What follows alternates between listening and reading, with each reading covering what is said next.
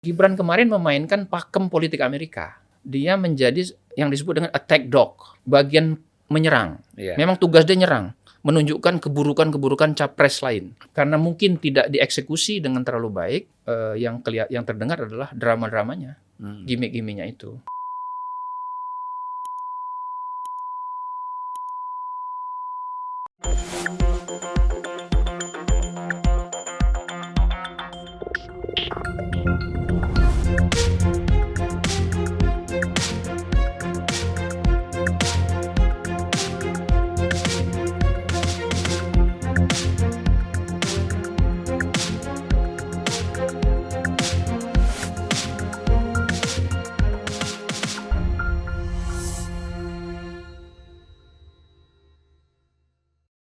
Bismillahirrahmanirrahim. Assalamualaikum warahmatullahi wabarakatuh. Waalaikumsalam warahmatullahi wabarakatuh, Bang Zulfan. Ya, salam sejahtera buat kita semua. Selamat datang Bung Jayadi Hanan. Terima kasih Bang, Ya, mengundang Direktur- saya kembali. Ya, Direktur Eksekutif Lembaga Survei, Survei, Indonesia. Kalau di NIJL Lembaga Studi Lingkaran Studi. Lingkaran survei. Lingkar Lingkaran survei, ya, Ya. lingkaran survei. Oke, Bung Jayadi. eh, udah lama kita nggak bahas suwo ya. Iya, ada dua tiga bulan, tiga bulan kali. Ya tiga bulan. Karena Bung Jayadi sibuk riset terus nampaknya.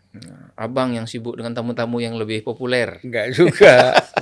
Kita ini saya selalu bilang coba kita undang Bung Jayadi dulu. Bang, ini agak sibuk riset. Baik Bung Jayadi, kita baru saja mengikuti kemarin debat Capres yang keempat ya. Ya, Capres sudah dua kali, Cawapres sudah dua, dua kali. kali ya. Dan selalu ada drama-drama ya. Kalau kita lihat, sebenarnya substansinya sudah bagus. Mm-mm. Tapi drama-drama ini yang membuat eh, agak mengganggu Mm-mm. substansi dari debat Capres ini kan. Ya, ya. gitu. Waktu debat capres yang ketiga Mm-mm. itu drama dari Anies Baswedan dan Ganjar. Mm-mm. Kemudian dari yang kemarin itu kan drama itu dari Gibran ya, Ya, yang pakai tangannya ini kepada Pak siapa? Pak Mahfud ya, ya. sehingga eh, apa Pak Mahfud marah. Sebenarnya Pak Mahfud marah itu bukan soal pertanyaan, Soal sikap. sikap. Tetapi Pak Mahfud tidak mau menanggapi sikap itu, ya kan? Sebenarnya bisa juga Pak Mahfud juga menggunakan mimik seperti itu ya, gimmick seperti itu. Iya. Tapi kan Pak Mahfud nggak mau ya. Iya, iya. Akhirnya keluarnya marah kan gitu. Nah, bagaimana Bung Jayadi melihat kita bicara substansi ya? Karena kalau saya lihat gini Bung ya, eh, panelis materi-materi ataupun topik-topik yang disampaikan panelis banyak yang teknis ya. Mm-mm. Gitu. Padahal presiden kan tidak bicara teknis. Bagaimana kita menilainya ini? Iya, memang eh, sebetulnya debat itu betul membicarakan substansi. Tapi sebetulnya debat itu kan salah satu cara kampanye. Maka eh, selain substansi harus dijaga sebetulnya adalah yang juga sangat penting bagaimana substansi itu nyampai Pesannya ya. pesannya ke publik Mm. luas. Nah, kita tahu publik luas di Indonesia itu 65% pendidikannya masih SMP ke bawah. Mm.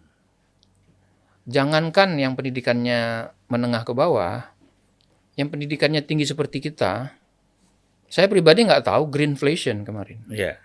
Begitu Gibran mengatakan greenflation, saya pun bisa salah dengar ya, karena kan orang Indonesia kalau mengucapkan bahasa Inggris kadang-kadang Ya. eh, kurang apa ya, kurang pas terdengarnya. Ya. Ya, karena bukan iya, ya. pronunciation-nya kan kadang-kadang Pronunciation tidak ya. tepat. Jadi eh, jadi kita kita bisa menangkapnya beda-beda. Hmm. Ada saya dengar tuh komentator di TV seorang selebriti mengatakan yang saya dengar green fashion katanya. Jadi fashion hijau Iya. ya bukannya Jadi itu aja contohnya. Hmm. Nah, bagaimana orang-orang yang terdidik seperti kita yang punya informasi banyak tentang Hmm. hal-hal sosial, politik, budaya tak paham gitu. Iya, iya. Bahkan saya yakin sebetulnya para kandidat cawapres kemarin juga Banyak yang tidak banyak yakin. yang tidak, tidak paham Tidak gitu paham, So- ya. soal soal soal karena isu-isu isu-isu lingkungan Hmm. apalagi yang sifatnya teknis Ya. dengan istilah-istilah yang masih menggunakan bahasa Inggris dan sebagainya itu itu kan masih cukup asing di kita Hmm. Eh, mungkin kalau apa namanya itu diperdebatkan di parlemen Inggris misalnya atau parlemen Amerika mungkin sudah mulai Ya. itu pun saya saya saya nggak yakin karena banyak orang ignorance juga Hmm. jadi maksud saya itu memang eh, kita menginginkan substansi debat, tapi sekali lagi debat itu harusnya dipergunakan oleh para cawapres untuk menyampaikan pesannya Mm-mm. kepada publik bahwa dia paling pantas sebagai cawapres Hmm. gitu. Itu itu yang yang mestinya terlihat. Nah, itu kurang terlihat kemarin Ya. di hampir di semua calon ya. Termasuk juga sebenarnya debat ketiga, Bang. Kan debat ketiga isunya kan uh, isu luar negeri. Oh, bagus sekali itu. Isunya bagus, tapi kan orang yang ngerti isu-isu luar negeri, isu-isu apa namanya persenjataan, Geopolitik. geopolitik itu nggak banyak yang paham. Ya. Nah, apa? Jadi menurut saya publik juga eh, sulit untuk menangkap substansinya. Nah, karena substansinya dari segi materi memang cukup berat, Mm. kemudian disampaikan dengan cara yang cenderung teknis, Mm. maka kemudian yang tertangkap oleh kita, oleh publik yang bukan substansi dong. Ya, Yang ya. tertangkap adalah yang abang sebut drama-drama itu. Ya. Yang tertangkap adalah gimmick kalau istilahnya itu kan Mm-mm. gimmick. Nah, apakah itu salah? Tidak juga. Karena eh, kita ini eh, adalah berada di debat capres cawapres di era abad 20 dan abad 21. Mm. Dulu sebelum tahun 60-an eh, debat di eh, kan apa eh, referensi debat itu biasanya ke Amerika ya. Mm. Nah, dulu sebelum tahun 60-an, sebelum debat terkenal antara Kennedy dan Nixon itu, Mm. eh, debat itu disiarkan secara audio saja Ya. melalui apa radio. Mm. Kalau dia hanya audio, maka yang paling penting di situ adalah substansi kan, Ya. karena orang tidak melihat vi- visualnya. Mm. Tapi karena sekarang itu di istilahnya itu eh, debat kita itu adalah televised debate gitu, debat yang di televisi disiarkan melalui TV, Iya. apalagi sekarang lewat sosial media, Mm. maka orang akan melihat baik apa namanya audionya, mendengar audionya, lalu men- melihat visualnya Mm. serta gabungan keduanya. Nah maka termasuklah itu tadi gimmick, Mm. gerak, ya, eh, bersecara sikap, cara berucap dan seterusnya dan seterusnya itu bis- eh, me- bisa memunculkan drama. Dramanya bisa jadi disengaja, Mm. bisa jadi karena kesalahan, Hmm. bisa juga karena nggak sengaja gitu. Nah kemarin ada beberapa drama yang atau beberapa gimmick yang mem- memang disengaja kan. Mm. Misalnya yang abang sebut itu bagaimana Gibran mencari-cari jawaban Pak Mahfud gitu kan gitu. Jadi itu kan eh, apa drama atau gimmick yang sengaja dibuat. Sengaja. Maksudnya untuk mengatakan bahwa lawannya tidak qualified kira-kira gitu, kira-kira gitu. Pak Mahfud lalu mengatakan misalnya terkait dengan pertanyaan soal greenflation itu ya. Mm. Ya pertanyaannya receh.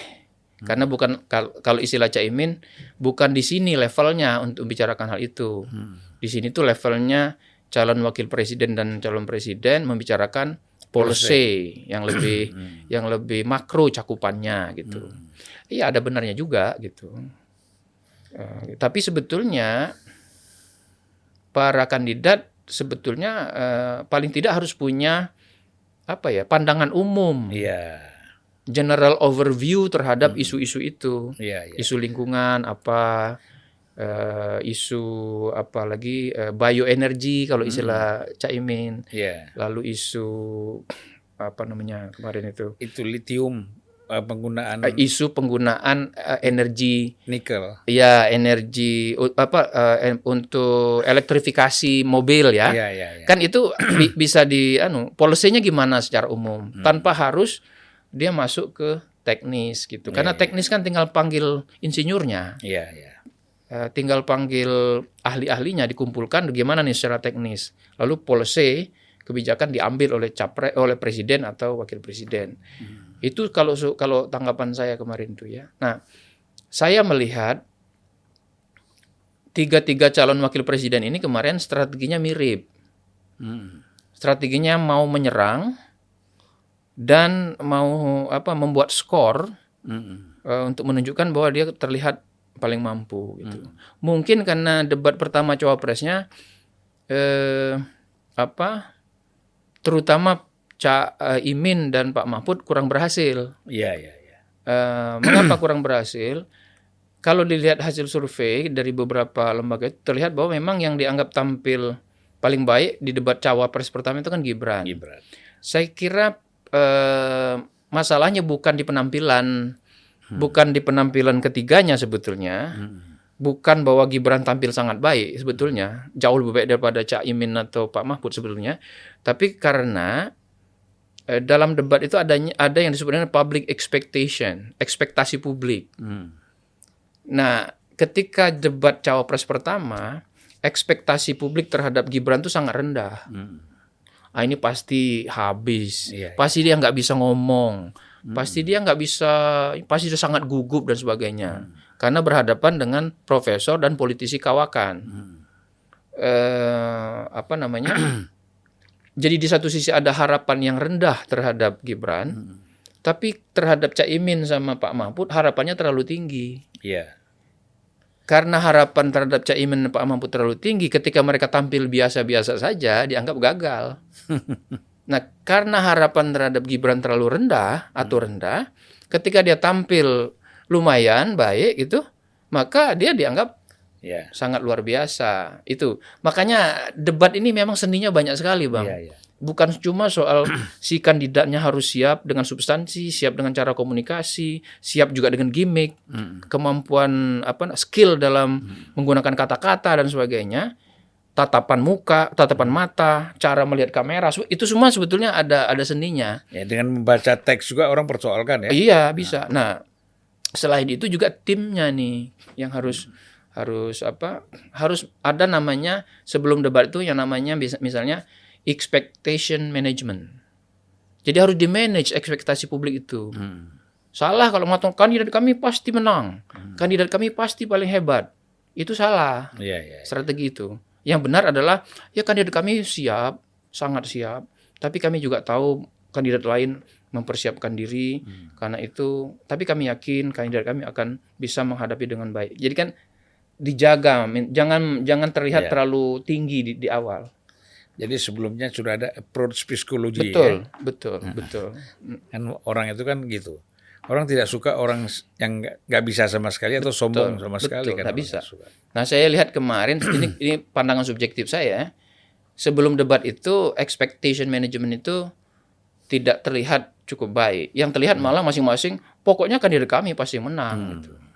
Yang terlihat kan gitu. Atau memang mereka tidak melakukan apa-apa.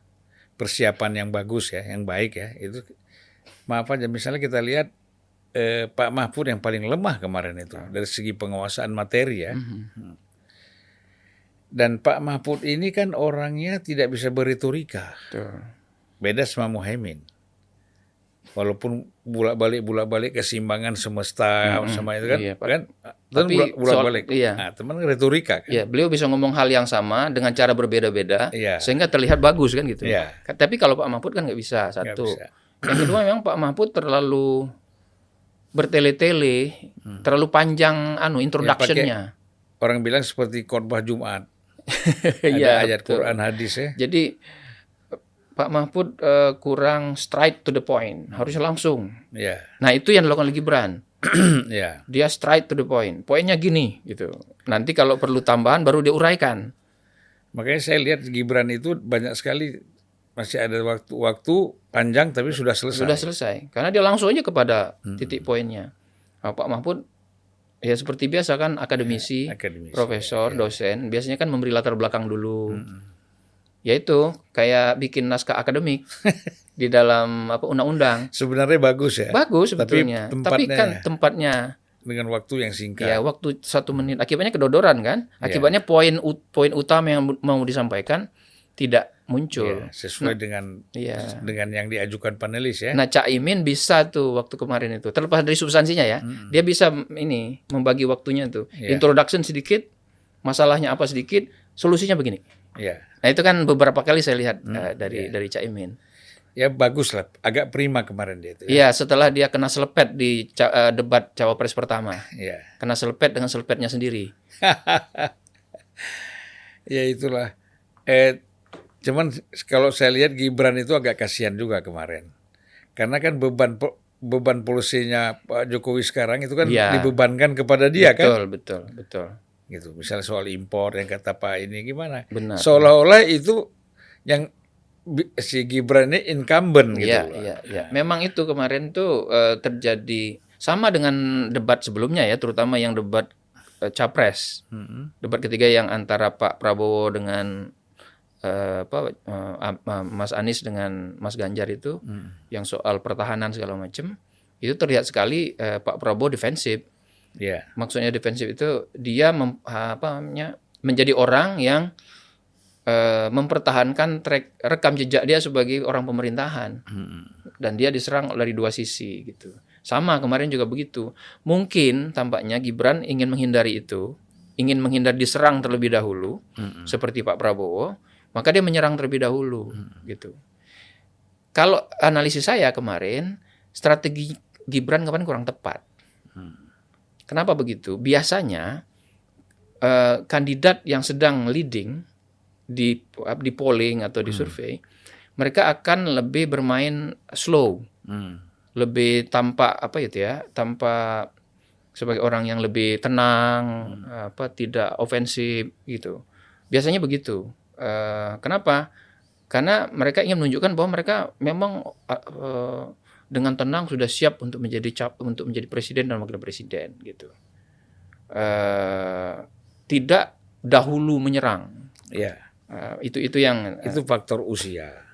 Nah, itu eh, harusnya it- ya mungkin itu tapi mungkin juga ini timnya kan? Ya. Timnya eh, yang kedua memang eh, Gibran kemarin memainkan pakem politik Amerika. Gibran kemarin. Sebetulnya sama dengan Caimin sama Hmm. Sama dengan Pak Mahfud. Hmm. Apa pakem politik Amerika? Cawapres itu posisinya eh, apa? Dia menjadi yang disebut dengan attack dog.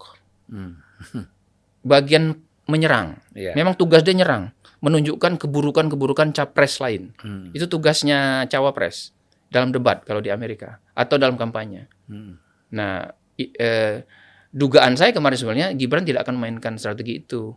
Caimin sama Pak Mahfud pasti memainkan strategi itu karena mereka ingin memperoleh skor kan. Ya. Nah, tapi ternyata Gibran pun memainkan itu. Akibatnya eh, apa? eh, sering karena mungkin tidak dieksekusi dengan terlalu baik. Hmm. Akibatnya eh, yang kelihat yang terdengar adalah drama-dramanya, Hmm. gimmick-gimmicknya itu. Apalagi kemudian dia menjadi satu-satunya cawapres yang paling anu paling eh, eh, sa- satu-satunya cawapres yang berhadapan dengan dua orang cawapres yang lain yang kalau Pak Mahfud sama Caimin kan cenderung Ya. saling menimpali saja Hmm. dan se- sama seperti debat capres ketiga ada dua orang yang menjadi oposisi ada satu orang yang menjadi eh, incumbent gitu Ya. Ya mungkin kan persoalan eh, apa? Kalau kita lihat kemarin kan sebenarnya kan di ketiga ini bisa masing-masing. Mm-mm.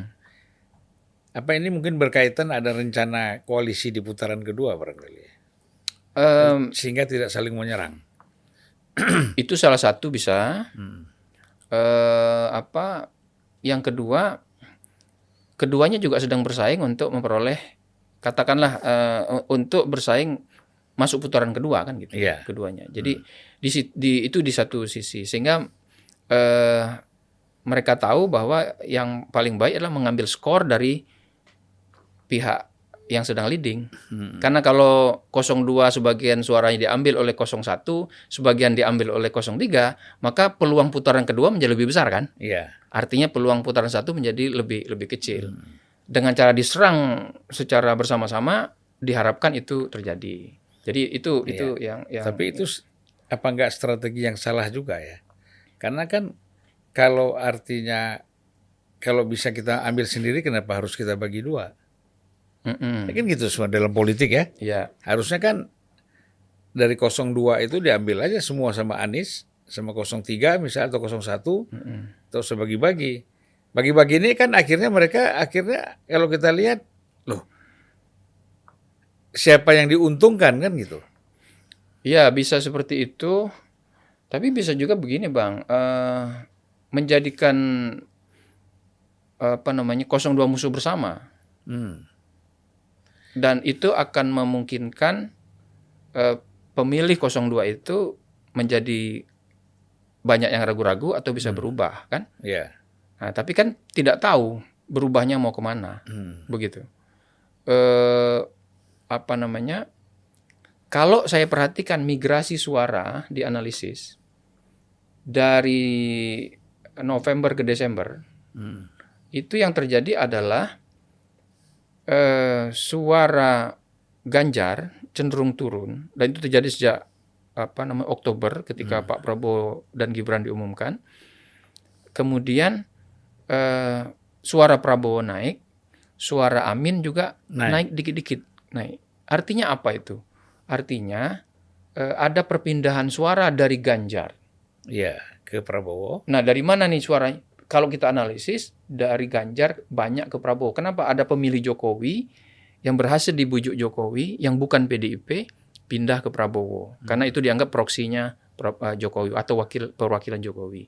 Saat yang sama, sejumlah pemilih Prabowo yang tidak eh, tidak suka dengan Jokowi yang masih berada di situ itu pelan-pelan pindah ke Anies. Anies.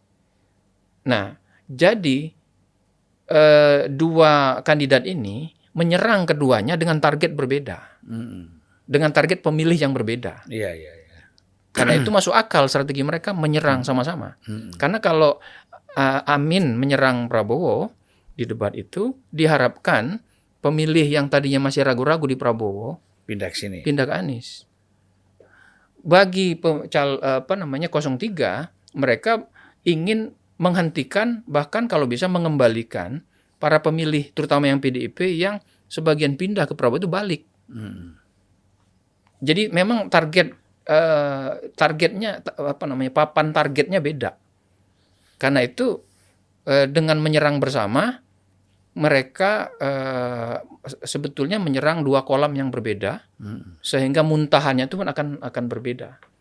Tapi kan begini, sudah dari eh, empat kali ya, empat kali debat ini, kan menunjukkan justru ketika ga- 03 menyerang 02, ya Ganjar ini men- menyerang 02. 02, kan sudah terbukti bahwa suara dia semakin menurun kan, yang migrasi ke ke 02 kan. Mm-mm.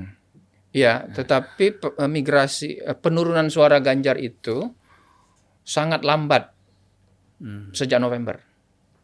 Penurunan suara Ganjar itu kalau dipergerakan di survei drastis dari Oktober ke November.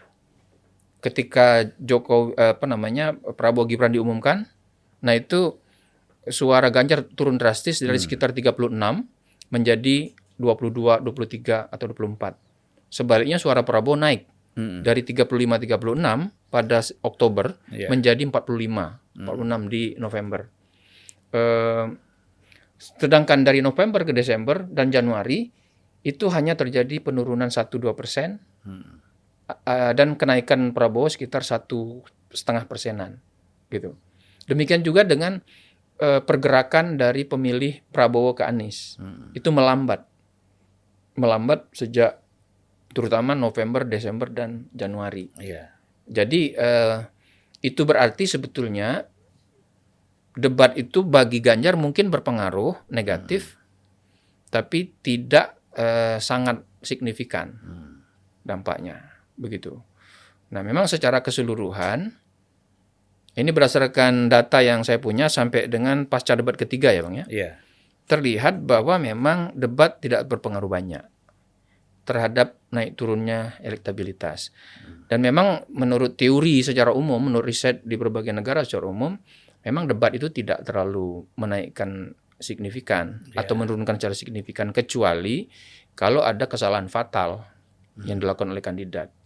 Nah, hitung-hitungan kami yang di survei yang barusan saya rilis itu terlihat bahwa secara umum pasca debat ketiga itu ada 11,2 persen yang menyatakan pilihannya berubah Mm. setelah menonton debat. Tapi kalau kita breakdown lagi, yang 11,2 persen ini, 18 persennya ada di pemilih Anies. Sekitar 9,9, katakanlah 10 persen ada di pemilih Prabowo. Sekitar apa eh, 8 persenan ada di pemilih Ganjar. Yang berubah ini. Hmm. Itu artinya apa? 18 persen dari pemilih Anies. Pemilih Anies kan sekitar 23 persen. Hmm. 18 persen dari 23 persen sekitar 4 persenan dari pemilih Pindah. pindah. Hmm. Prabowo sekitar 10 persen dari 45 persenan, 46, 47, berarti 4,7 persen, hampir 5 persen. Pindah juga. Pindah juga. Ganjar eh, sekitar eh, 8 persenan dari pemilih Ganjar. Mirip sama Anies, pemilih Ganjar katakanlah dibulatkan 22 Hmm. pada eh, Januari itu. Ya sekitar 4 persenan juga. Apa itu artinya? Eh, perpindahan seorang yang merubah pilihannya pasca debat itu ada cukup banyak 11 persen. Iya. Tapi begitu kita distribusinya ada di semua calon. Hmm. Apa itu Dan artinya? hampir sama angkanya. Hampir sama angkanya. Secara ini ya, secara keseluruhan kalau dilihat dari, dari jumlah pemilih, Iya. Itu artinya ada yang pindah dari Prabowo ke Anies mungkin ya. Tapi ada juga yang pindah dari Anies ke Prabowo. Atau dari Prabowo ke Ganjar, ada juga sebagian pindah dari Ganjar ke Prabowo. Apa hasilnya? Cancel out kan? Iya. Draw. Draw, draw. Kosong-kosong jadinya. Hmm. Maka kita melihat setelah tiga kali debat, angka untuk Prabowo eh, apa namanya ya ada naik, tapi 1,4 persen aja naiknya. Hmm. Angka untuk Anies ada naik, Hmm. naiknya hampir 2 persen. Iya. Angka untuk Ganjar turun, tapi turunnya sekitar 2 persenan juga, Iya. gitu. Jadi eh, debat tidak bisa disalah apa dijadikan sebagai pelaku utama yang menyebabkan naik turunnya suara kandidat selama dua bulan terakhir. Iya. Kenapa? Karena selama dua bulan terakhir itu kan kampanye Hmm. dan debat hanya salah satunya. Jadi ada faktor lain, misalnya pergerakan kandidat di setiap daerah, bisa juga pergerakan kandidat dalam arti partainya, Hmm. bisa juga Relawan. alat-alat sosialisasinya, relawan, bisa juga faktor-faktor lain yang apa namanya ada gerakan dari yang dianggap dari eh, kan ada tuduhan-tuduhan eh, birokrasi tidak netral segala macam ya. Nah semua itu kemudian berjalin berkelindan dan itu terlihat eh, belum membuat peta pertarungan berubah drastis selama dua bulan terakhir kampanye itu. Nah, sekarang ini kan kita baru kemarin ya, Pak Jokowi itu men-launch, dia mengatakan bahwa ya presiden, wakil presiden, menteri, semua pejabat negara itu boleh kampanye. Bahkan kalau nggak salah boleh mendukung salah satu calon Ya. presiden dan wakil presiden. Nah ini dampaknya seperti apa Bung Jayadi? Kan ini terus terang kan kalau kita melihat Pak Jokowi ini sudah pasti eh, ke Prabowo Gibran kan. Mm-mm. Memang kemarin kita sempat diskusi di sini bahwa sebenarnya Pak Jokowi ini perlu secara tegas menyatakan dukung Prabowo Gibran. Mm-mm. Karena selama ini kan hanya bukan samar-samar orang juga sudah tahu, tetapi kan penegasan itu tidak ada. Nah ini dampaknya ini bagaimana nih? Bisa survei nanti bisa berubah lagi nih. Menurut saya tidak ya. Tidak kan karena orang sudah tahu sebetulnya. Sudah kalau istilah orang Jawa itu maaf kalau saya salah mengucap ceto welo welo Benar ya. Ceto jadi jelas sekali. Bahasa Inggrisnya it is very obvious Nah, bahwa Pak pra- Pak Prabowo itu didukung oleh Jokowi. Jokowi. Walaupun Pak Jo- Prabowo, Pak Jokowi tidak menunjukkan menyatakan formal Hmm. secara terbuka oh, formal tidak kan tapi masyarakat udah tahu itu orang udah tahu Gitu. Eh, jadi kalau sekarang lalu yang kedua Pak Jokowi eh, dikatakan bahwa presiden wakil presiden menteri pejabat-pejabat termasuk kepala daerah kan Hmm. boleh melakukan kampanye kan memang itu sesuai aturan Iya. asal ada aturannya kan Tidak tidak menggunakan fasilitas negara. satu tidak menggunakan fasilitas negara yang kedua kan ada yang harus cuti Cuti ya. atau dia boleh tidak cuti kalau eh, kampanyenya di hari eh, Sabtu Minggu. Hmm. Sabtu Minggu atau hari libur yang lalu yang ketiga tidak boleh mengabaikan keberlangsungan apa namanya layanan publik Hmm. pengelolaan negara dan sebagainya itu aturan-aturan normatifnya kan Hmm. begitu jadi sepanjang aturan-aturan itu tidak ada yang dilanggar sebetulnya ya pernyataan Pak Jokowi itu normatif saja gitu Hmm. dan sebetulnya itu tanpa disebutkan sekarang sudah berlangsung lama, Bang. Iya. Iya kan? Sejak belum kampanye resmi Hmm. sudah terjadi itu kan. Ya kita tahu lah ada menteri yang balihonya di mana-mana. Hmm. ya eh, baik menteri itu ada yang dari partai politik maupun yang bukan partai politik kan kita tahu. Hmm. Apa itu kalau bukan kampanye kan? Iya. Jadi sudah sejak lama itu. Jadi eh, dan tampaknya masyarakat sudah paham, udah mengerti. Karena kalau ada orang walaupun nggak nyebut pilih saya ya gitu, Mm-mm. Lo hanya mengatakan eh, saya Jayadi eh, mengucapkan selamat Idul Fitri. Idul Fitri gitu. Dengan baliho yang luar biasa banyak orang udah tahu oh, ini mau nyalon ini gitu kan? Iya. tanpa menyebut gitu. Karena kan secara norma secara hukum tidak boleh kan kalau masa kampanye belum. Jadi saya eh, apa namanya jadi kalau hal-hal seperti itu akan berdampak terhadap elektabilitas calon sudah terjadi seharusnya selama dua bulan terakhir. Fakta bahwa elektabilitas calon tidak bergerak terlalu signifikan selama dua bulan terakhir itu Mm. itu menunjukkan memang mungkin para pemilih sebetulnya sudah cukup solid punya pilihan.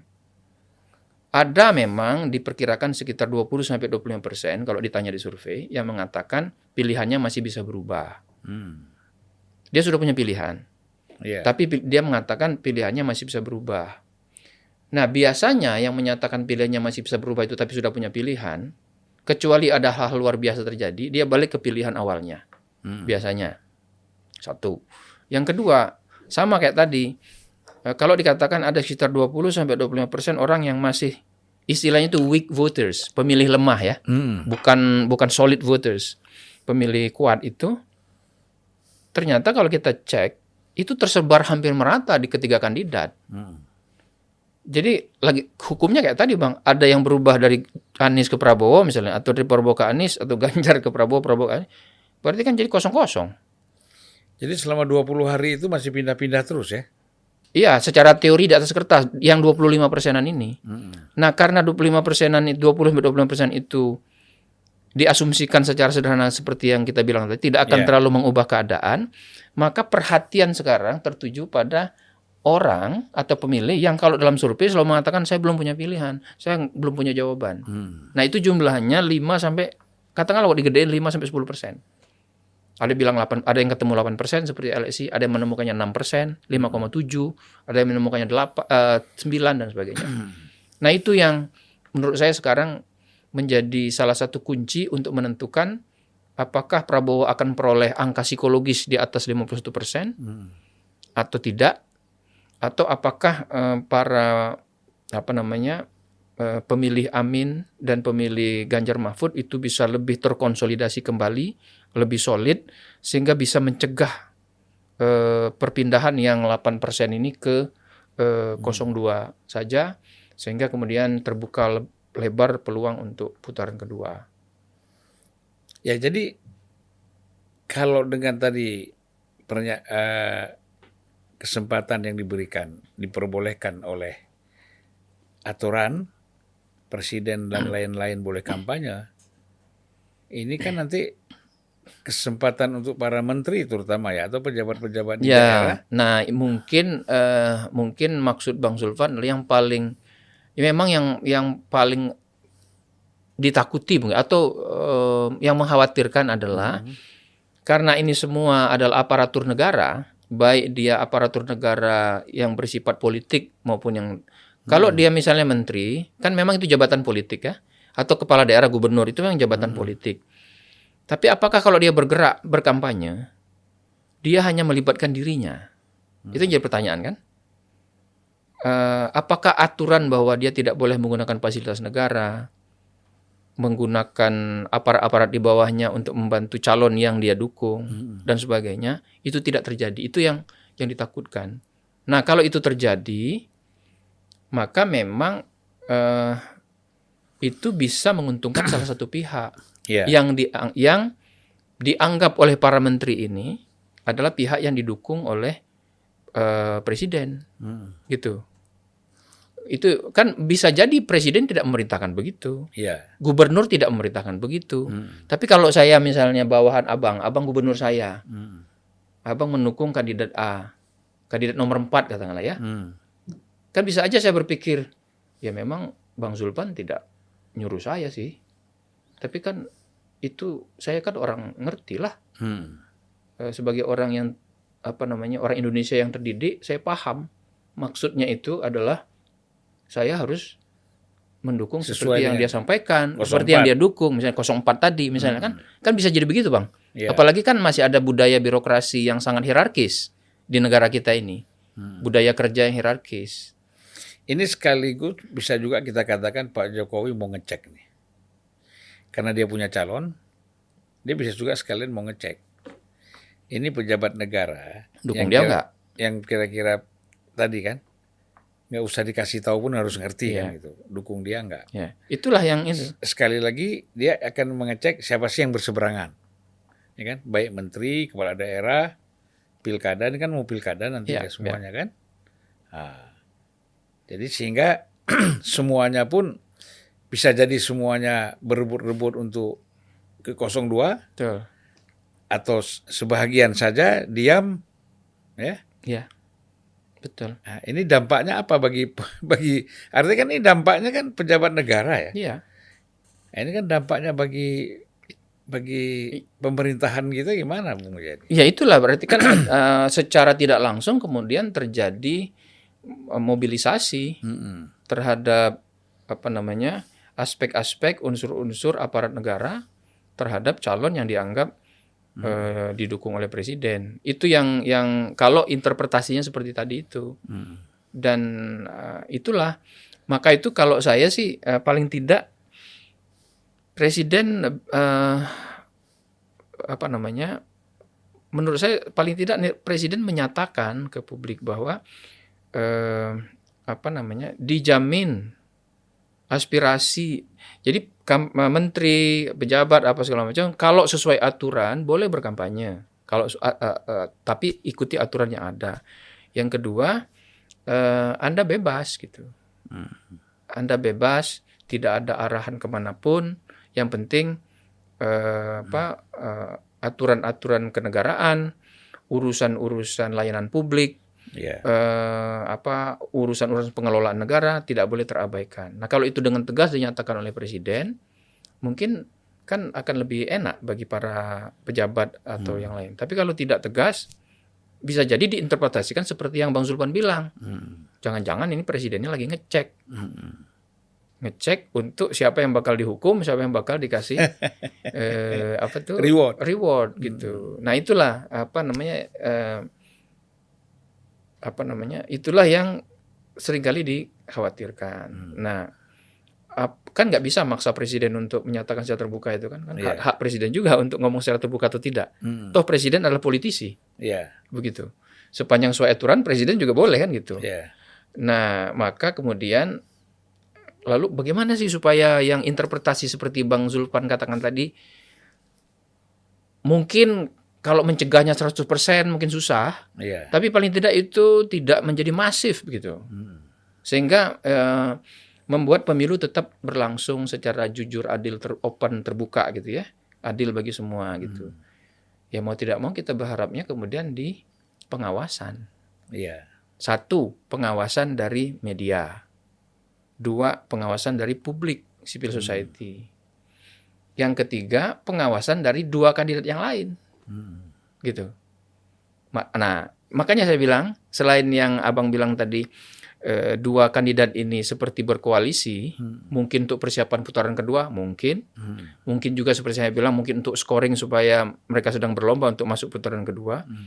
Tapi juga yang ketiga, mereka ingin ingin apa namanya membalance, menyeimbang, mem- mengimbangi kekuatan politik yang dimiliki oleh 02 dengan mereka terlihat seperti berkoalisi di putaran pertama untuk untuk tujuan yang lebih normatif, Iya, iya. iya. yaitu menjaga agar peluang-peluang abuse of power, peluang-peluang penyalahgunaan aparatur negara itu paling tidak terbatas, gitu. Iya. tidak eh, bisa vulgar gitu. Jadi ini koalisi taktis ya. Ya, jadi eh, jadi kalau kita hitung seperti itu kan paling tidak ada tiga gunanya itu.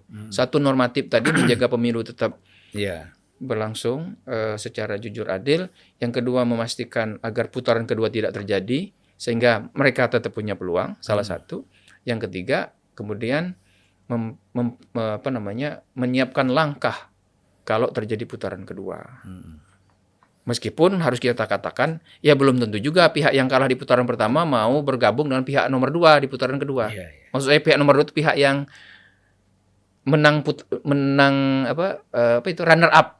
Hmm. Kan yang nanti yang masuk putaran kedua kan yang Satu, nomor dua. satu sama runner up kan. Hmm.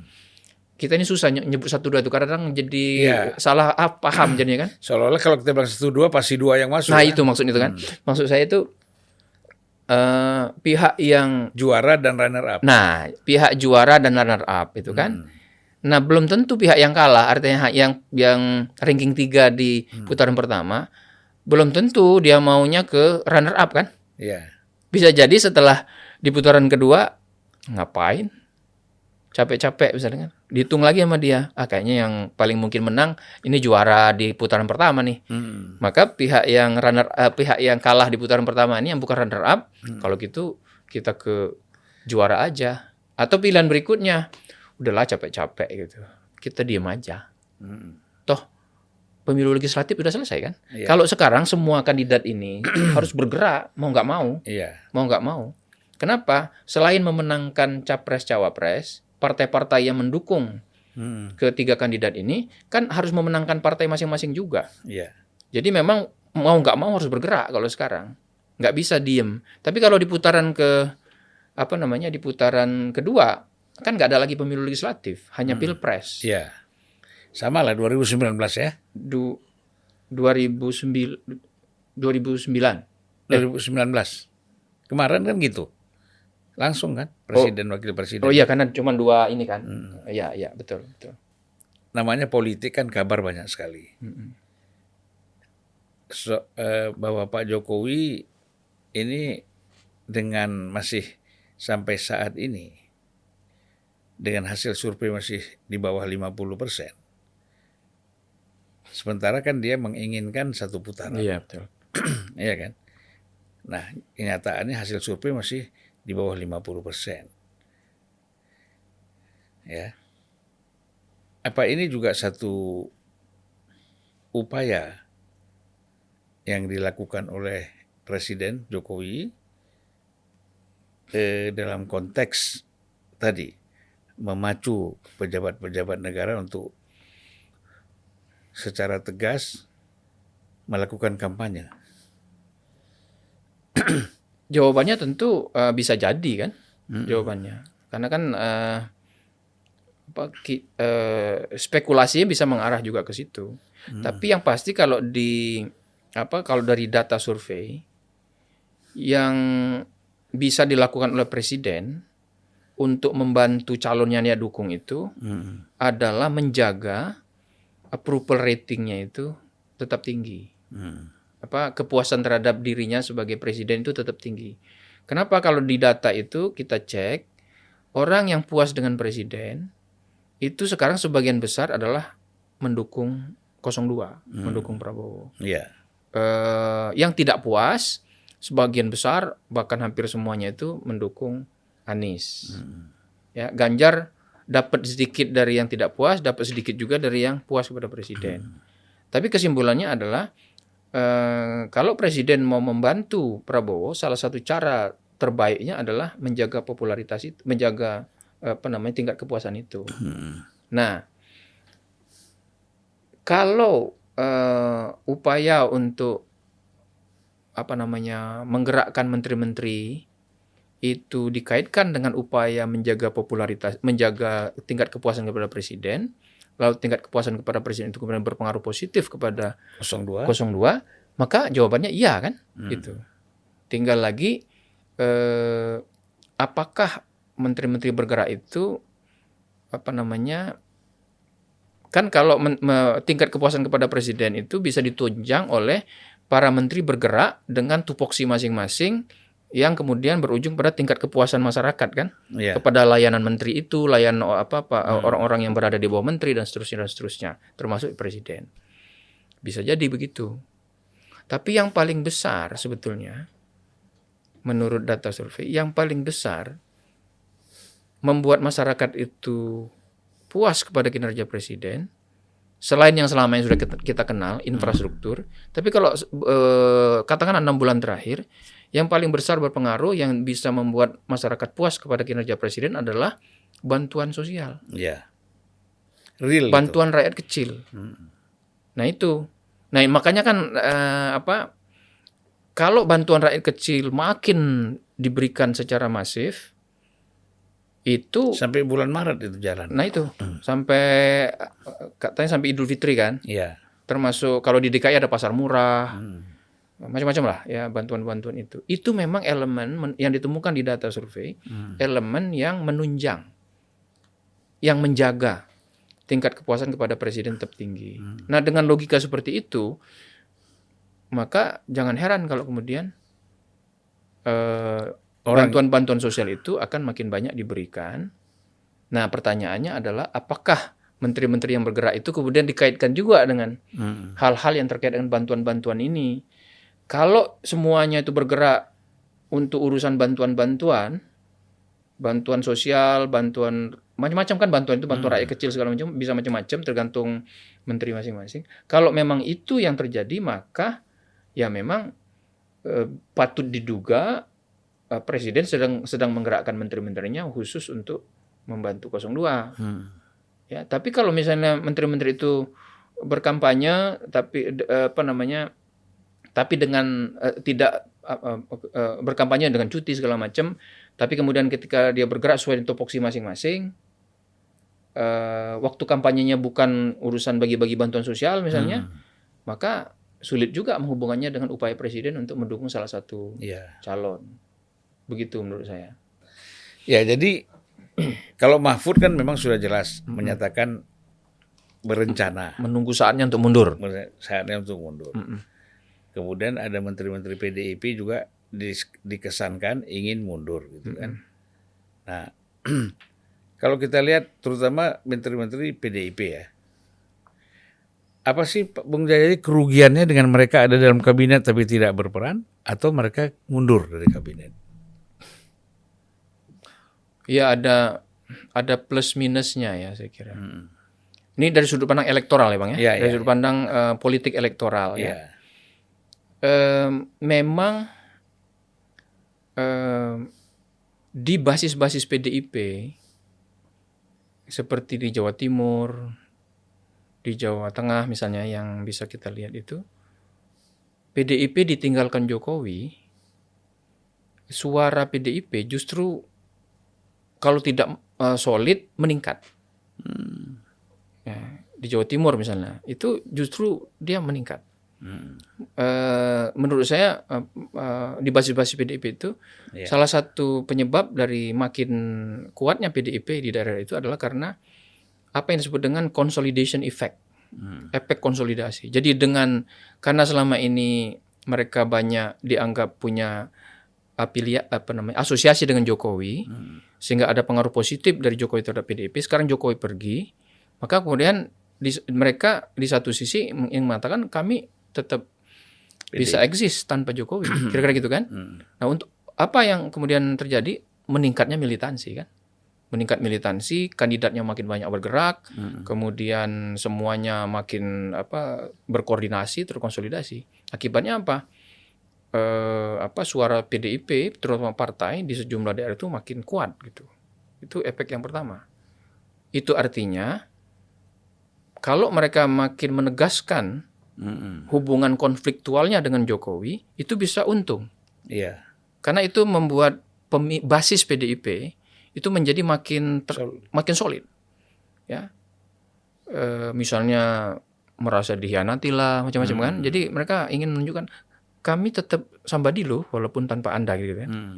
Tapi jangan lupa eh, PDIP bisa menang cukup besar itu juga karena ditopang oleh suara-suara yang disumbang di daerah-daerah yang bukan basis terlalu kuat PDIP, Hmm. tapi di situ Jokowi menang Hmm. misalnya.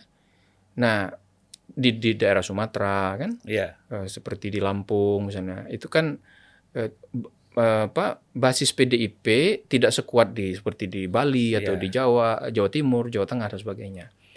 Nah untuk ini PDIP harus berhitung kan Iya. Kalau mereka secara konfliktual berhadapan dengan Jokowi ya itu akan menguntungkan di daerah-daerah basis. Mm-mm. Tapi di daerah-daerah yang lebih luas di Indonesia, Kalimantan, Kalimantan, Sulawesi. Sulawesi, termasuk Sulawesi Utara, kemudian di sejumlah daerah eh, apa Maluku, ya, kemudian beberapa daerah Sumatera, bisa jadi eh, mereka ini justru akan mengurangi suara untuk PDIP. Hmm. Jadi memang PDIP anu menjadi harus berada berjal- berjalan di dua karang sekaligus. Hmm. Itulah saya kira salah sa- kalau dari sudut pandang politik elektoral, Hmm. itulah salah satu apa penyebab mengapa pertama mereka tidak dengan tegas kan mengatakan bahwa mereka udah pisah sama Jokowi kan ya. secara nasional. Dan Yang kedua itu tadi mereka kalau menarik menteri berarti kan tegas tuh. ya, Tapi saya kira ada pertimbangan-pertimbangan seperti itu di Hmm. di di depan. Mungkin juga em, apa masih ya mungkin eh, apa mungkin juga pertimbangan-pertimbangan seperti yang dikatakan oleh beberapa fungsionaris PDIP ya, Hmm. seperti Pak Asto bahwa memang kita berbeda sama presiden misalnya, tetapi kan ada tugas-tugas negara yang lebih besar yang harus diutamakan misalnya. Hmm. Eh, mungkin itu benar, tapi juga ada faktor-faktor politik yang menurut saya eh, itu eh, jadi pertimbangan kalau di tingkat PDIP. ya.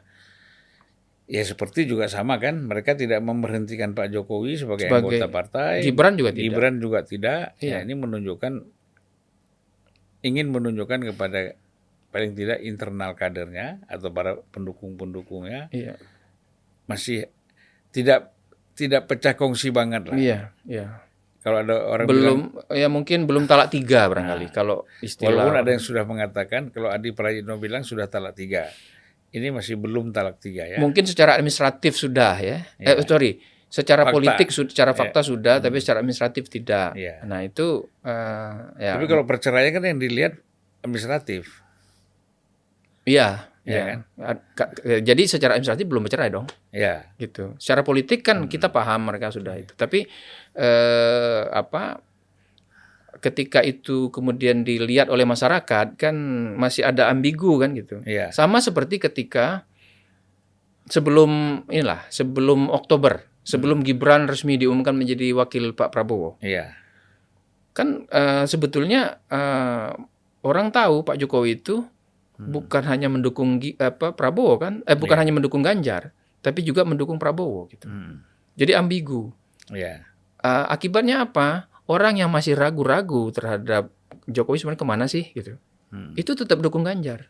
ya, Tapi begitu lebih tegas, tidak terlalu tegas sebetulnya dengan ucapan, lebih tegas Gibran ditaruh di Prabowo. Prabowo. Nah, yang yang ragu-ragu oh berarti Jokowi Prabowo nih. Maka naiklah kan. Eh, Nah, Kalau pemilih istilah lagu Iya. itu, eh kamu ketahuan. kamu ketahuan, ke, ke gap kata anak muda. Eh, Nah, eh, pemilih PD, eh, pemilih Pak Jokowi itu kalau kita kaitkan dengan 2019, hmm, itu kan terdiri dari dua jenis pemilih. hmm, Satu, pemilih Jokowi sekaligus pemilih PDIP, Bang. Kan PDIP suaranya sekitar 20% lah ya ya, di Pilpres lalu, eh di pemilu pil- Pileg lalu. Lalu pemilih Jokowi yang bukan pemilih PDIP. Dia Hmm. milih Golkar, dia milih Nasdem, dia milih hmm, apa P3 sebagainya sebagainya. Nah, pemilih Jokowi yang non PDIP inilah yang sekarang besar-besaran pindah ke Prabowo. Prabowo. Pemilih Jokowi yang PDIP lebih menurut data pada apa namanya?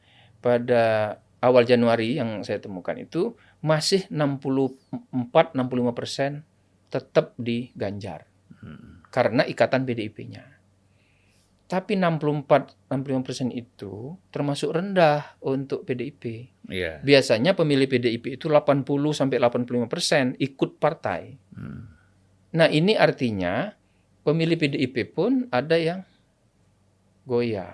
ya, Artinya ada yang ngikutin Pak Jokowi. hmm, Nah bayangkan kalau abang eh, kalau misalnya Joko apa PDIP langsung ceto welo-welo tegas Jokowi bukan kader PDIP lagi. Kita tarik menteri kita dari kabinet. tambah tambah apa? Eh, Ganjarnya mungkin bisa makin jeblok.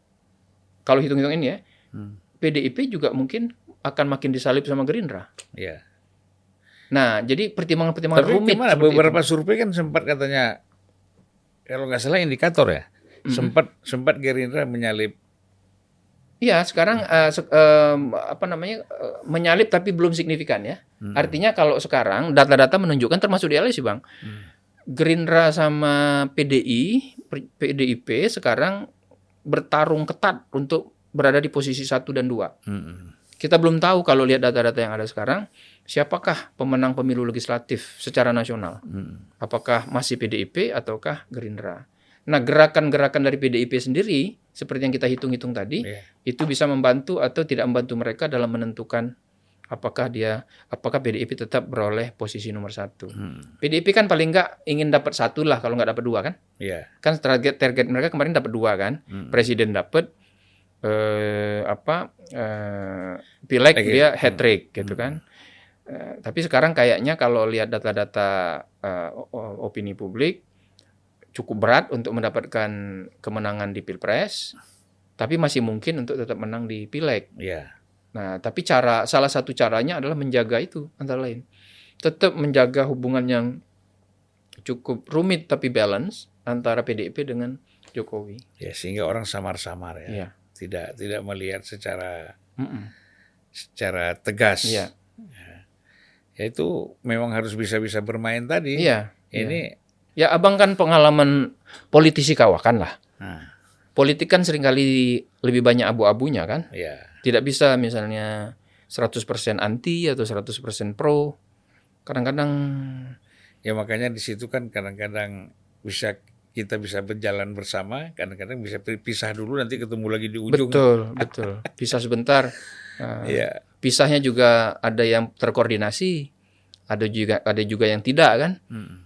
Memang benar-benar pisah tapi tahu-tahu ketemu lagi gitu kan. Ya, Ada juga saling koordinasi. Ntar ya kita pisah dulu. Kita ketemu lagi. Bisa juga gitu kan dalam politik. jadi kalau kita lihat ya sekarang ini kita bicara soal survei ya. Mm-mm. Ini kan orang sekarang sangat menunggu survei ini. Iya, tapi juga ada banyak yang benci. Yaitu orang kadang-kadang terus metode apa lagi yang mau kita gunakan. Karena ya bi- bi- tapi biasanya itu yang yang marah-marah ya biasalah. Itu, itu yang apa? Sedang tertinggal di survei kan biasanya. Mm. Kalau menurut saya kan memang kita tidak mempunyai metode lagi yang ya katakan tidak 100% tapi kan mendekati akurat. Iya, Kita kan mesti ada pedoman juga betul, betul. untuk menyatakan si A menang si B menang. Iya. Artinya kan tadi seperti Bung Jayadi mengatakan ya, pendekatan survei seperti ini. Tapi kan di luar survei ada lagi pendekatan-pendekatan politik, engineering politik, ya kan? Benar, benar. Kekuatan ada ser- serangan dana, serangan daya, upaya semua tenaga kan dilakukan bisa jadi merubah kan. Iya. Itu itu yang bisa melewati 50% barangkali. Iya. Eh, terakhir survei LSI Nasional. nasional Ah, saya rilis eh, tanggal berapa kemarin? Hari Sabtu. Mm-mm. Berapa hari? Empat hari yang lalu. Tanggal 20 Januari Iya. pasca debat ketiga. Sebelum debat Keempat. keempat gitu. Jadi kita selain memotret elektabilitas seperti biasa juga kita melihat bagaimana sih pengaruh debat itu terhadap para pemilih gitu. Lalu siapa yang nonton debat gitu Iya. dan seterusnya. Itu yang antara lain kita lihat. Eh, kita juga melihat bagaimana eh, migrasi suara sejak kampanye resmi dimulai tanggal 28 November kan. Iya. Apakah terjadi migrasi suara besar-besaran atau tidak gitu. Mm-mm. Eh, lalu terakhir ya tentu saja isu yang selalu ramai diperbincangkan sekarang ini satu putaran apa dua putaran gitu kita melihat data-datanya itu yang kita coba analisis kemarin dengan data-data sampai dengan awal Januari 2024 pasca debat ketiga debat ketiga kan eh, 7 Januari Eh, tujuh. kita jadi kita Ketiga 7 Januari. ya 7 Januari debat capres Iya, iya, Capres ya. debat capres. Eh, apa namanya? surveinya survei telepon, Bang. Mm-mm. Jadi kalau survei telepon catatan pertamanya adalah eh, dia hanya mencakup 83% populasi. Mm. Artinya ada populasi pemilih ya. Iya. Artinya ada 17% yang tidak tercakup karena mereka tidak bisa diakses Mm-mm. lewat lewat telepon gitu. Iya. Catatan kedua biasanya kalau survei telepon itu kita nggak bisa nanya banyak-banyak, Iya. nggak bisa nelpon orang satu jam, Nggak Iya. dibayar pula. sudah nggak dibayar ya. Oh kalau kalau telepon sekarang supaya dia mau tetap anu tetap menjawab pertanyaan kita, Hmm. kita kasih biasanya tuh pulsa sepuluh ribu, dua ribu gitu. Karena kan ya paling paling tidak kita ambil waktunya sekitar 15 menitan itu bang. Iya. Nanya sekitar 20-25 pertanyaan. Itu sudah orang Indonesia itu sudah sangat baik. Iya, iya. Kalau saya punya pengalaman sendiri, kalau di Amerika kita melakukan survei telepon, baru dua menit aja udah marah orang. Iya. Makanya biasanya kalau survei telepon di Amerika sering kali pertanyaan cuma lima aja Hmm. tentang elektabilitas gitu sama tahu atau suka biasanya gitu. Kalau di sini kita bisa nanya eh, banyak gitu, termasuk nanya debat segala macam. Itu yang kita kemarin apa eh, Rilis. rilis. Nah kebetulan eh, sejumlah lembaga lain juga merilis Mm-mm. yang waktunya mirip-mirip begitu. Eh, surveinya Ada lima lembaga survei. Itu ya. kebanyakan mereka merilis surveinya itu berdasarkan survei tatap muka Hmm. yang mencakup 100% populasi. Iya. Nah, memang Jadi 100% itu maksudnya dari 1283 persen gitu ya. eh, jadi gini kan kalau eh, apa namanya popula- eh, populasi penel- eh, populasi pemilih kita kan 204 juta. Iya. Lalu misalnya kita ambil 1.200 sampel. Mm-mm. Nah, kalau kita menggunakan survei tatap muka, 1.200 sampel kita itu mewakili yang 204 juta itu. Mm-mm. Artinya kesimpulan kita kita berani mengatakan kurang lebih hasilnya ini mencerminkan suara dari 204 juta itu. Iya. Tapi kalau hanya menggunakan telepon seperti yang saya bilang tadi, tetap sampelnya sekitar 2200, Mm. tapi kita hanya bisa mengatakan hasilnya ini mencerminkan suara atau persepsi atau keadaan dari bukan 204 juta, tapi 83% dari 204 juta itu. 204 juta ya. Kenapa begitu? Karena 17 persennya tidak bisa dijangkau lewat Hmm. telepon. Itu kalau survei telepon. Begitu secara metodologisnya. Nah, cuma sebetulnya kita sudah melakukan survei telepon kan sudah banyak sekali sekarang, udah ratusan survei telepon sejak terutama pasca 2019 itu banyak sekali. Se pasca 2014 itu sudah mulai banyak survei telepon. Hmm. Makin ke sini hasil survei telepon makin baik. Hmm. Artinya dia makin tidak terlalu ter- tidak terlalu berbeda hasilnya dengan survei tatap muka. Tatap muka, ya. Karena dalam ini teman-teman ahli statistika, teman-teman ahli metodologi survei itu punya cara untuk me- apa namanya eh, membuat supaya populasi yang ada di sampel kita itu bisa menjadi mirip dengan populasi yang diwakili dengan menggunakan pola misalnya teknik statistik namanya misalnya weighting Hmm. eh, pembobotan. Nah, Iya. Itu teman-teman ahli statistik lah yang bisa eh, me- apa namanya melakukannya Hmm. dengan cara seperti itu sehingga hasilnya menjadi lebih dekat ke hasil survei tatap muka gitu. Hmm. Umumnya kalau di negara-negara maju seperti Amerika, Australia, Eropa, surveinya ja- hampir eh, sangat jarang survei tatap muka itu. Biasanya telepon, telepon ya. telepon. Karena survei tatap muka itu mahal, Bang. Iya. Katanya saya dengar kalau 1200 saja hampir 700 jutaan ya.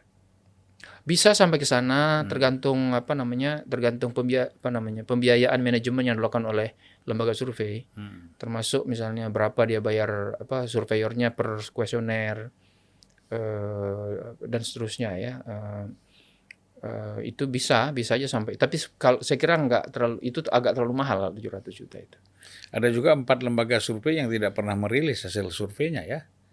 Termasuk apa tuh politik yang Adi, Adi Prajitno apa? parameter politik Parameter politik, kemudian EF ya. Heeh, EF Terus kalau EF mungkin karena dia secara eh, apa secara khusus me- menjadi konsultan kayaknya Hmm. konsultan dari entah PKB Amin, atau amin, ya PKB. amin ya gitu. Kalau LSI tidak jadi konsultan anu Iya. calon calon mana pun atau partai mana pun. Jadi, Jadi kita hanya riset saja. SMRC juga konsultan kan? Nggak tahu saya kalau nggak salah Ganjar kalau nggak Mungkin, salah ya. ya. ya. PDIP ya. Hmm, makanya nggak pernah ini Hmm. nggak nggak pernah rilis gitu. Hanta Yu- eh Hanta Yuda sih ini siapa? Carta. Carta juga. Carta kan? rilis barusan kemarin. Oh, udah rilis Iya. kemarin. Nah, Ya. Di survei Carta itu Prabowo 42 persen, eh, Ganjar kalau nggak salah 26, koma sekian, Hmm. Lalu Amin di paling bawah 24 atau apa gitu. Jadi dengan survei yang lain sebetulnya secara hitung-hitungan statistik mirip hasilnya. Mirip, mirip. Beda 1-2 persen ya. Eh, Ada kan itu rate-nya kan antara 42 sampai 48 ya, ya. yang paling tinggi kemarin yang dirilis ada 48, yang paling rendah dari Carta itu 42, 48 kalau LSI berapa? 47. 47, koma sekian lah ya. Ya, enggak, Hampir 47 persis kemarin. persis ya. Eh, cuma posisi kedua dan ketiganya itu kalau di chart di Carta kan eh, Ganjar, tapi kalau yang lembaga lain posisi kedua itu adalah. Amin. Amin. Ah. Tapi selisihnya memang sama Mm-mm. antara Ganjar dan Amin itu selisihnya 1-2 persen aja sehingga sebetulnya kita nggak tahu siapa yang nomor dua nomor tiga sebetulnya kalau keadaan sebenarnya. Tapi kalau yang nomor satu semuanya sepakat ijtima nomor satu itu Prabowo lembaga survei. lembaga survei. nomor satu itu Nggak ada ayatnya itu. Firman-firmannya nggak ada. Nomor satunya itu Prabowo. Yang Iya. berbeda hanyalah angkanya. Angka. Angka terendah adalah 42, angka tertinggi itu 48. Apakah beda ini? Kalau kalau kit- kita hitung lagi secara eh, statistik, nggak beda bang. Mm-mm. Em, yang tertinggi itu kan 48. Iya.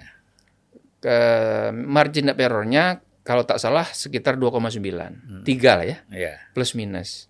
Jadi kalau yang menemukan angka 48 itu berarti kemungkinan re- realitasnya itu adalah 48 kurang 3, 45 Mm. dengan 48 tambah 3, 51. Mm.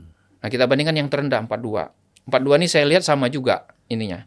eh, margin of error-nya di kisaran 2,9 sampai 3.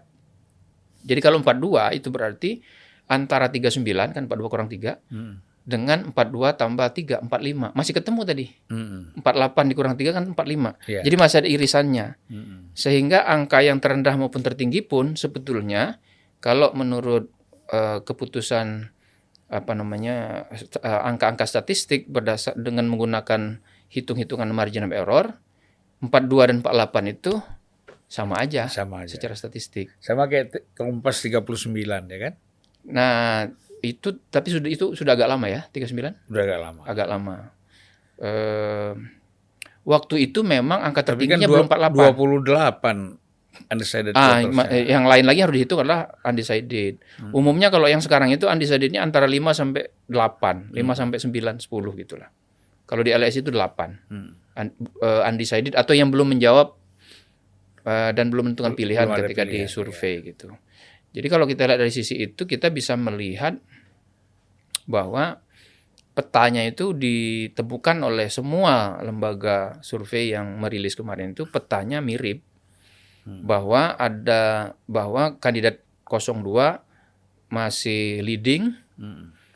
eh, kemudian yang nomor 3 dan nomor 4 eh sorry, kandidat 01 dan 03 masih rebutan tempat kedua kemudian yang ketiga adalah dari angka-angka itu eh, potensi satu putaran ada tapi ter- terlihat bahwa kalau dari angka-angka kita hitung semua itu potensi dua putaran masih cukup besar Gitu ya. Iya, dari angka-angka itu. Dengan kata lain, ya pada saat ini kita belum bisa dengan confident mengatakan pilpresnya kalau berdasarkan angka-angka ini kita bi- belum bisa dengan yakin mengatakan eh, dua putaran atau satu putaran karena dua-duanya masih mungkin berdasarkan angka-angka itu.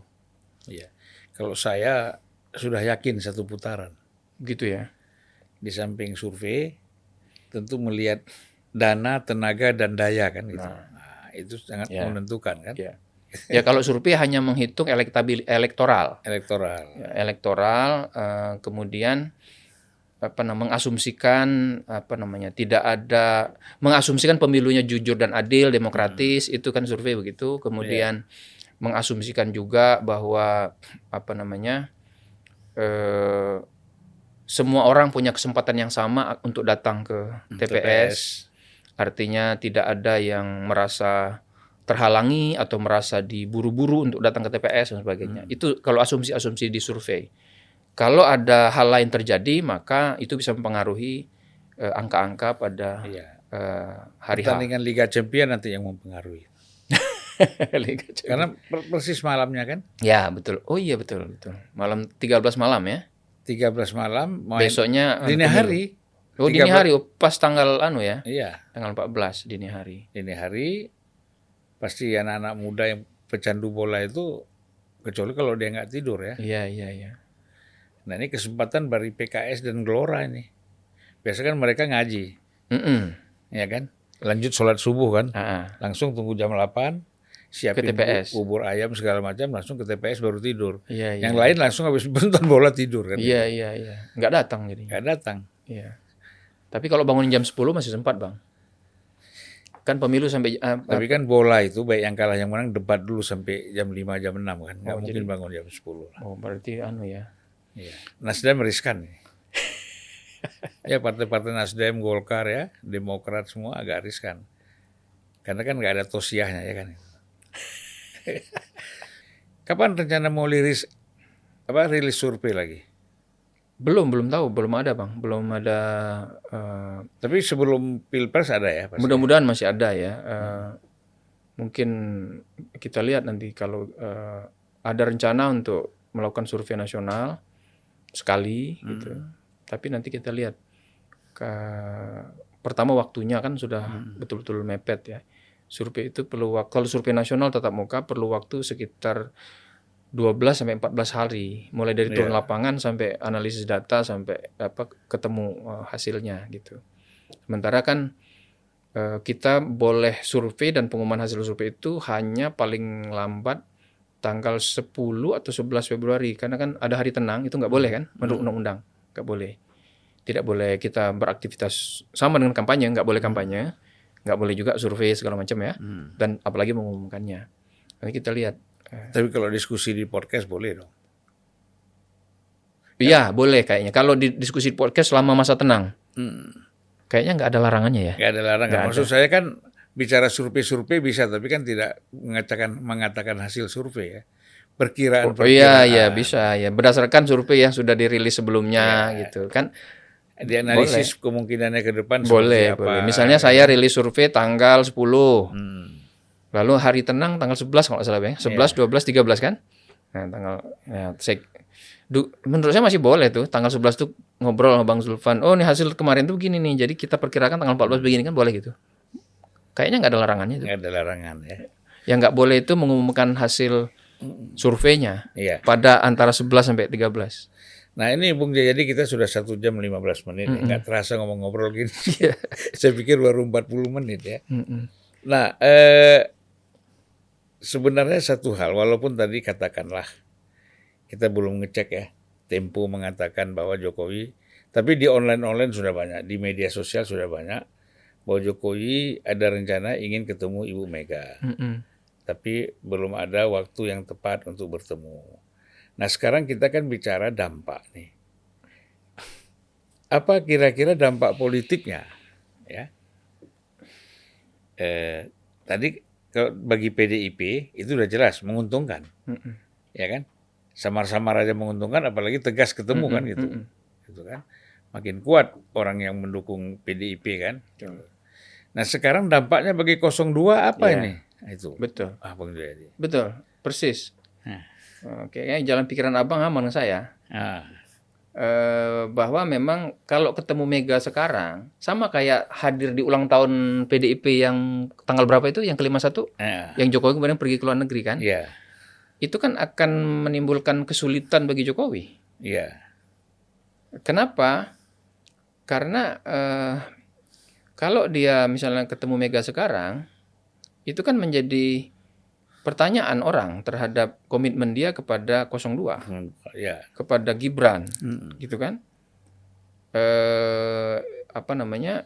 Di sisi lain belum tentu juga dia betul-betul akan diterima dengan hmm, penuh sukacita kan? Iya, di di Megawati gitu. Jadi eh pada saat yang sama eh seperti yang kemarin yang u- u- eh, hari ulang tahun itu apa mau Megawati mengundang gitu kan Hmm, kan ada pernyataan tuh kalau merasa kader datang waktu itu iya, kan? iya, gitu nah sekarang eh, kalau Jokowi mau datang Ibu Mega sekarang, dia datang sebagai apa? Hmm. Sebagai kader PDIP, sebagai presiden, Hmm. atau apa? Ya. Katakanlah oke, dia mengatakan eh, saya masih kader PDIP. Tapi kan susah juga mengatakan masih sebagai kader, kok kader PDIP kok beda sikap partainya kan begitu. iya, iya. Nah itu. Hmm. Nah pada saat yang sama pihak 02 mungkin mempertanyakan Pak Jokowi gimana sih? Iya. Atau pendukung-pendukungnya juga bertanya. Termasuk pendukungnya. Jadi Justru pada saat ambigu lagi semuanya kan? Iya kan? Justru pada saat mereka memerlukan, katakanlah kalau angka Pak Prabowo benar di 48 persen, justru pada saat mereka memerlukan sekitar 3 persen lagi, Hmm. dan itu antara lain bisa dimainkan oleh Pak Jokowi, justru mereka kok malah ke Mega. Iya. Berarti Anda sebenarnya komitmen satu putaran atau komitmen dua putaran? Ah. Kan itu kan eh, bisa jadi dianggap suatu gerak, suatu gerakan yang bisa membantu menggagalkan satu putaran kan? Iya. Jadi kalau saya agak pesimis itu akan terjadi dalam waktu Iya. dekat ini kalau melihatnya dari hitung-hitungan politik. Dan Karena- saya menyatakannya itu Jokowi bunuh diri. Iya, karena itu kan membuat dia meletakkan dirinya sendiri dalam posisi buah si malakama kan? Iya. Susah, menyusahkan dirinya sendiri. Dan kemungkinan bisa kita simpulkan itu nggak mungkin ya. Sebagai orang ilmu sosial saya mengatakan apa namanya kemungkinannya tidak besar. Tidak besar ya. Ya. Apalagi kita mengenal sikap Jokowi kan. Mm-mm. gitu. Hal yang sebenarnya publik seperti ulang tahun aja dia tidak datang, Ya, menghindar. Betul. Apalagi khusus mau datang Khusus, iya. jauh lagi. betul. Ya, ini memang banyak orang buat sensasi sekarang. Untung Bang Zulfan enggak ya. Oh, enggak, kita jangan buat sensasi. Iya, iya, kita justru sensasi itu kita kita, Kita analisis secara lebih rasional. Kita Iya. dudukkan. Baik Bung Jayadi, terima kasih banyak. Kita satu jam 20 menit Terima tidak kasih, terasa ngobrol-ngobrol ya. Mhm. Pasti semuanya bermanfaat lah. Mudah-mudahan. Saya selalu senang kalau Abang Ya. undang. Apa- Saya datang ke sini bukan hanya berbicara seperti tapi kan saya selalu berguru kembali. Waduh, ini kita Begitu. yang membuat kita kan tadi- berguru itu bisa eh, dari jauh, tapi Hmm. kalau murid dan guru perlu bertemu sekali-sekali, Gitu ya. ketemu langsung supaya ilmunya terikat lebih kuat. seperti perguruan tasawuf ya. Iya, Bang. Baik, terima kasih kasih. Assalamualaikum warahmatullahi wabarakatuh.